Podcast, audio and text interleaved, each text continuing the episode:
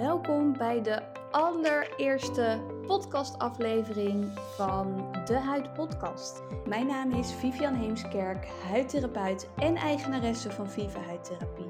En vandaag deel ik mijn eigen skin story. Vandaag neem ik je mee in mijn skin story.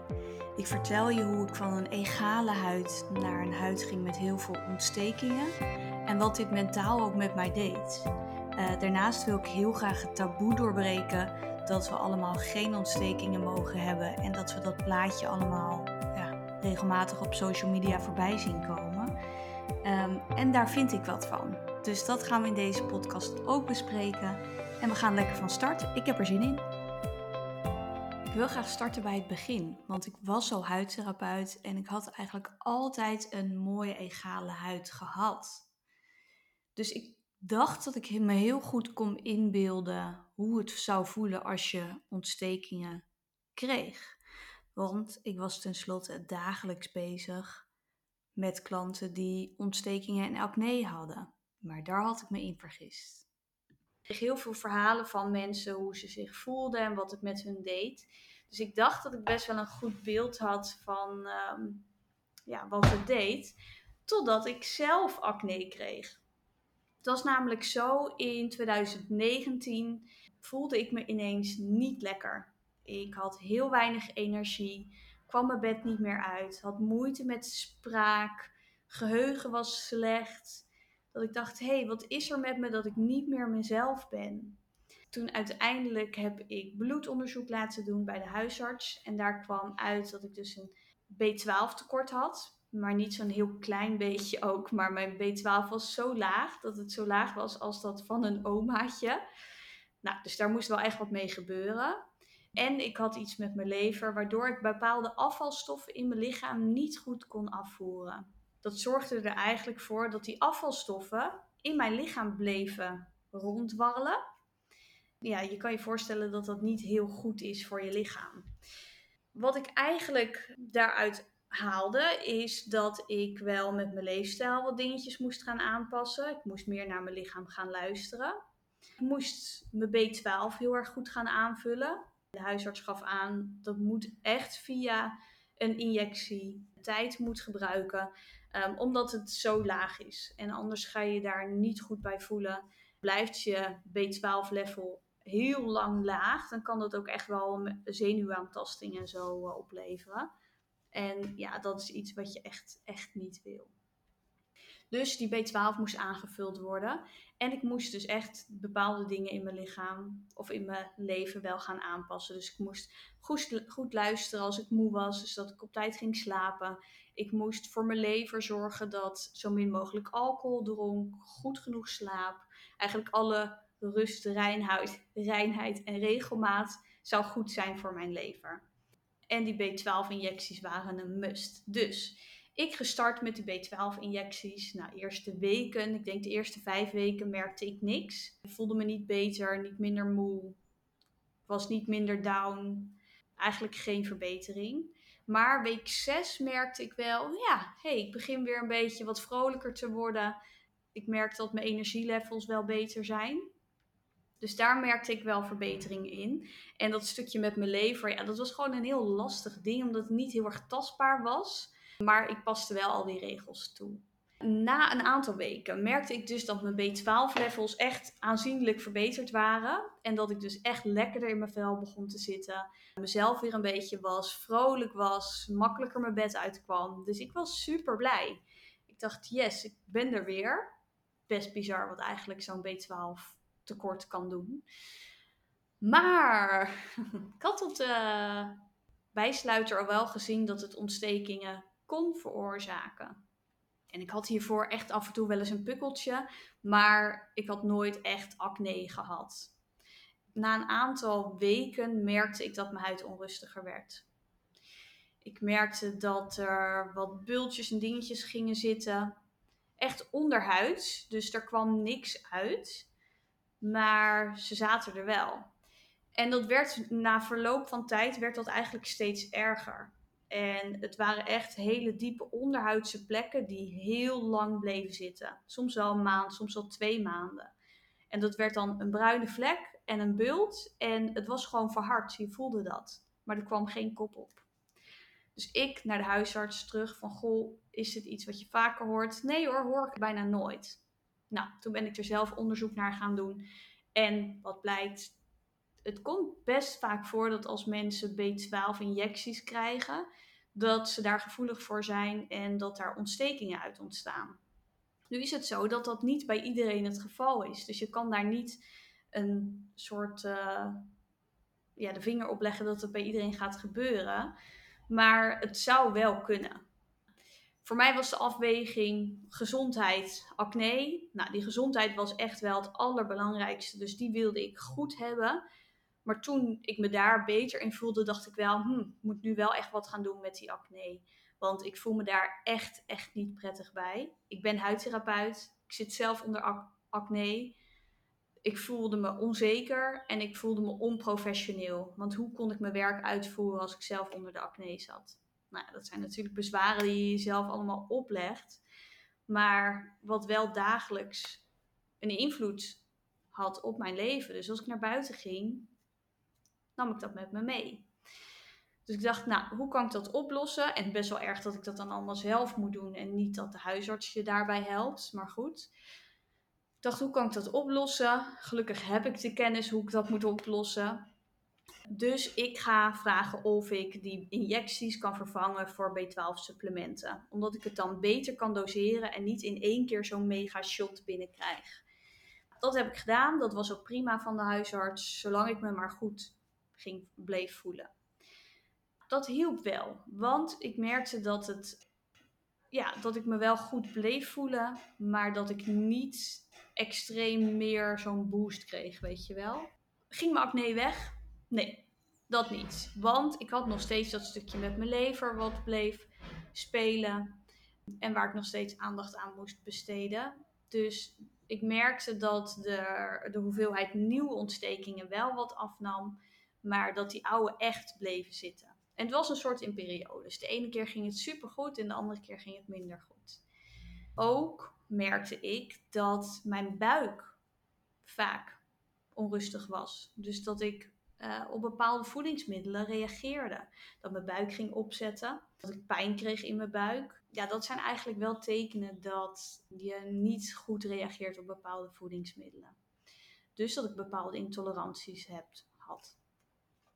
Daar heb ik uh, bloedonderzoek naar laten doen, niet bij de huisarts, maar bij een orthomoleculair therapeut. Want die orthomoleculaire therapeuten die kijken naar intoleranties en niet naar allergieën. De huisartsen testen op allergie en dat had ik niet, want daar zou ik veel heftiger op reageren. Maar ik had wel bepaalde intoleranties. Daar kwam uit gluten, zuivel, tarwe, nou, nog een paar dingen. Wat voor mij wel echt een soort uh, eye-opener was. Dat ik dacht, ja, deze dingen, daar reageer ik op als ik dat heb gegeten. Dus mijn buik die gaat opzetten als ik bijvoorbeeld een pasta heb gegeten of als ik brood heb gegeten. Nou, laten dat precies alle dingen zijn die ik heel erg lekker vind. Daar ben ik wel op gaan letten. Ik ben echt die dingen gaan vermijden. Ik heb gezorgd dat ik vervangers heb gevonden, glutenvrije pasta bijvoorbeeld. Je hebt zoveel alternatieve glutenvrije broodjes. Um, zuivel kan je bijvoorbeeld ook lactosevrij. Nou, noem maar op. Er zijn veel varianten daar ben ik op gaan letten en dat heeft me heel erg geholpen. Want toen ik merkte dat ook mijn darmen rustiger waren, dat ook mijn huid rustiger werd. En daar zaten echt wel maanden tussen. Maar uiteindelijk merkte ik dat door ik al die aspecten heb aangepakt, dus mijn darmgezondheid, mijn lever en de B12, dat ik me aanzienlijk beter voelde, meer energie had, maar ook dat mijn huid beter werd. En trouwens, het is namelijk echt voor iedereen verschillend, hè, al deze dingen. Dus dat is ook wel iets wat ik samen met jou wil gaan uitvogelen. Wat is voor jou van invloed? Want wat voor mij voor een invloed heeft, hoeft voor jou niet voor invloed eh, te zijn. En dat is het lastige. Er is niet one size fits all. Nee, elk lichaam en elke huid is anders. Dus waar ik bijvoorbeeld op gluten en tarwe reageer, zou het bij jou alleen maar kunnen komen dat je acne hebt doordat je huid heel erg vochtarm is. Dus dat is echt de key om met een specialist aan tafel te gaan zitten die samen met jou gaat kijken naar die triggers. Dat wil ik wel echt even meegeven. Dus het is niet zo dat doordat ik reageer op B12, dat jij dat ook hebt. Um, bepaalde dingen vermijden qua voeding zou ik ook niet doen, omdat het gewoon per persoon verschillend is. Dus kom altijd in contact met die specialist. Er was nog één laatste schakel. Mijn huid de afgelopen periode best wel vochtarm is geworden. De kachels stonden vol aan, was koud buiten. Al die jaren hele heftige producten gebruikt. Ja, dacht, mijn werk is huidtherapeut, dus ik wil alle producten proberen die er zijn om te kijken of het werkt. Maar daardoor had mijn huid best wel een klap gekregen. Waardoor het, uh, de barrière kapot was en het vocht in mijn huid miste. Nou, nu is het zo, en dat zal je later of op andere momenten wel horen, waarom een vochtarme huid acne kan veroorzaken. Um, maar dat had invloed. Doordat mijn huid dat vocht tekort kwam, kon mijn huid die ontstekingen zelf niet goed oplossen. Want ja, als je iets wil bouwen, stel je wil uh, spieren bouwen in de sportschool, dan heb je toch ook voeding nodig om dat te kunnen doen. Nou, dat is hetzelfde met je huid.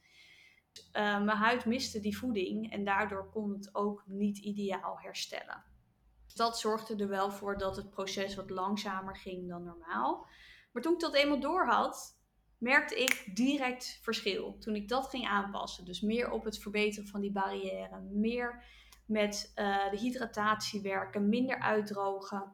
En dat, uh, ja, dat samen, door al die losse schakels samen te voegen, kreeg ik mijn huid weer onder controle. Ik was daar zo intens blij mee. Want ik merkte dat het mentaal zo'n pittig ding was, die ontstekingen. Ik stond ermee op en ik ging ermee naar bed. Want dat zijn de momenten dat je je huid ziet. Je haalt je make-up eraf, maakt het schoon. Ja, er zijn die pukkels weer. Ook belemmerde het mij in sociale dingen. Dus als ik naar een feestje ging, dacht ik: Oh, ik hoop zo dat ik geen ontstekingen heb. Want ja, anders voel ik me niet leuk of weet ik veel wat. Als ik wel ontstekingen had, belemmerde me dat in sociale dingen. Durfde mensen minder aan te kijken. Ik ging feestjes vermijden. Ik ging gewoon letterlijk niet naar verjaardag omdat ik onder de bukkels zat. Ja, als ik dat nu terughoor, vind ik dat uh, triest. Maar zo voelde het wel. Hoor ook dat ik hier niet alleen in ben. Uh, ik had laatst trouwens nog een uh, ontstekingsuitbarsting. Mijn lever die was best wel wat lastig gaan doen de afgelopen periode. Dus ik wist, er is een kans dat ik ontstekingen krijg. En ja hoor, ik kreeg ze. Dus die relatie kan ik nu leggen. En dat is mijn doel, om dat jou uiteindelijk ook te laten leggen, die relaties of die linkjes. Maar goed, ik wist dat ik het kon gaan krijgen en ik kreeg het. Omdat ik een periode had gehad dat mijn huid best wel rustig was, was ik niet meer gewend aan die ontstekingen. En ik liet mij direct weer meeslepen in het gevoel van ik heb pukkels, ik kan niet naar buiten, ik schaam me hiervoor. Ik besefte me dat. En toen dacht ik, oeh, ik laat me echt direct weer in dat moment terugpakken. Terwijl ik dacht dat ik hier echt boven kon staan. Ik had de afgelopen jaren zo gegroeid daarin. Dat ik dacht, hoe kan ik me daar nou weer zo in laten misleiden, een soort. Totdat ik dacht, oké, dit ga ik anders aanpakken. Ik ga me niet in dat zielige hoekje duwen. Ik ga dit aanpakken zoals dit zou moeten. Ik weet dat heel veel klanten van ons aangeven dat ze met hetzelfde zitten. Dus waarom ga ik niet op social zetten dat ik hier momenteel last van heb? Dus ik heb een video gemaakt. En ik moet eerlijk zeggen, ik moest gewoon huilen daarvoor. Dus dat had ik eerst niet in de stories laten zien. Later dacht ik, nou, ik wil even zien dat ik dus wel echt verdrietig ervan was. Uh, niet in een hele cry story, maar ja, dat mensen ook gewoon weten wat het met mij doet. En toen dacht ik, ik ga aangeven dat de wereld die je ziet op social media bij iedereen is gewoon niet de realistische wereld. Want de meeste mensen, ik wel, maar de meeste mensen laten niet zien wanneer ze ontstekingen hebben. Ze maken geen video's, ze maken geen foto's, ze zetten het niet op social, want dat is iets wat ze niet mooi vinden. En als ze het wel zetten, dan doen ze er een filter overheen. Ja, dan is het toch logisch dat we allemaal wennen aan een wereld zonder ontstekingen. Terwijl dat is niet realistisch. Dus ik dacht, ik ga mijn ontstekingen laten zien. Ik ga vertellen dat ik me hier door tegen wilde laten houden om een avondje weg te gaan. Maar dat ik dat niet ga doen. Ik dacht, dan heb ik gelijk een mooie stok achter de deur. Ja, om weg te gaan. En ik zal je eerlijk zeggen, ik heb 30 keer getwijfeld om het te posten. Maar ook of ik alsnog niet gewoon thuis ging blijven. Ik heb het niet gedaan. Ik heb uiteindelijk een mega leuke avond gehad. En ik kreeg zoveel lieve berichtjes van iedereen die zich erin herkende. En weet je, dat doet mij al goed. Want en ik had mezelf ermee geholpen. En ook anderen. Want ik kreeg gewoon berichtjes die zeiden van... Oh Vief, ik wilde eigenlijk ook niet gaan vanavond. Maar doordat ik jouw stories nu zie, ga ik wel gewoon. Nou, dan heb ik mijn doel toch al bereikt. Dus wat dat betreft uh, is mijn missie om meer openheid te krijgen in huidproblemen. Niet het in een taboesfeer neerzetten. Ja, dat we samen gaan kijken hoe je daaruit komt. Dat is eigenlijk wel echt mijn doel. En ik weet nu dus ook heel goed wat het met je doet om een huidprobleem te hebben. Ja, en dat dat veel ingewikkelder ligt dan van, oh jij wast je huid niet goed. Nee, daar zijn heel veel verschillende aspecten in. En je hebt net al eventjes gehoord hè, dat dat uh, bij mij dus ook is. Maar dat is juist het leuke. Wij gaan dat puzzelstukje samen uitvogelen wat dat bij jou is. En dat kost tijd. Dat kost echt tijd. Uh, dat kost heel veel energie, kost ook geld. Op die manier kunnen we wel echt heel erg wijs worden uit uh, ja, hoe jouw huid en hoe jouw lichaam reageert. Het grappige was wel, ik had laatst een tijdje daarvoor, voordat ik die onrustige huid had, had ik dus een heftige behandeling laten doen. Nou, ik zag er echt niet uit. Ik zat onder de vellen, ik zat onder de vlekken, nou, noem maar op. En toch, ik ga dan gewoon naar Amsterdam. Dat boeit me niet. Ik, uh, ik ga dan gewoon naar buiten. Uh, mensen kijken me aan. Maar dan denk ik, ja, dit hoort bij mijn werk. En als ik dan ontstekingen heb, wat veel minder opvalt, ga ik niet naar buiten. Dus dat vond ik wel even een soort besefmomentje. Dat ik dacht, ja, Vief, jij zit het zelf in een taboesfeer te, neer te zetten. En dat was ook wel voor mij het moment dat ik dacht, nee, dat gaan we niet doen. En we gaan iedereen uit die taboesfeer trekken. Ja, iedereen heeft wel eens een onrustige huid. Er zijn nog genoeg dingen waar je achter kan komen.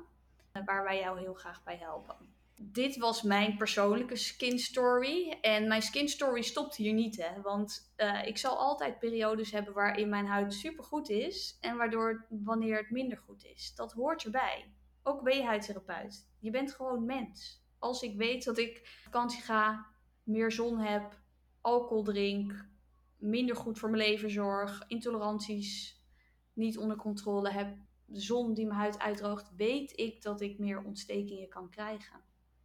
Maar inmiddels heb ik er rust mee dat ik weet dat ze ook weer weggaan als ik dat proces zelf onder controle krijg.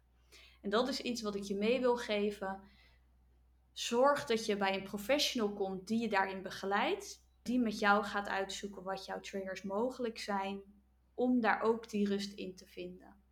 En dat we samen dit stukje taboe lekker gaan doorbreken. Waar de een acne heeft, heeft de ander eczeem of pigmentvlekken iedereen heeft wel wat. En daar wordt niet over gesproken, dus je weet het niet. Maar je bent sowieso niet alleen daarin. Uh, heb je nou niemand om het daarover te hebben? Laat het ons vooral weten in een uh, mailtje of zo. Ja, dan kunnen we altijd met je meekijken en je advies geven daarin. En dit was al het einde van de aflevering. Ik ben heel benieuwd hoe je deze eerste podcastaflevering vond. Geef ons vooral een review. Uh, of stuur ons een mailtje als je vragen hebt. Dan zien we je heel graag bij de volgende.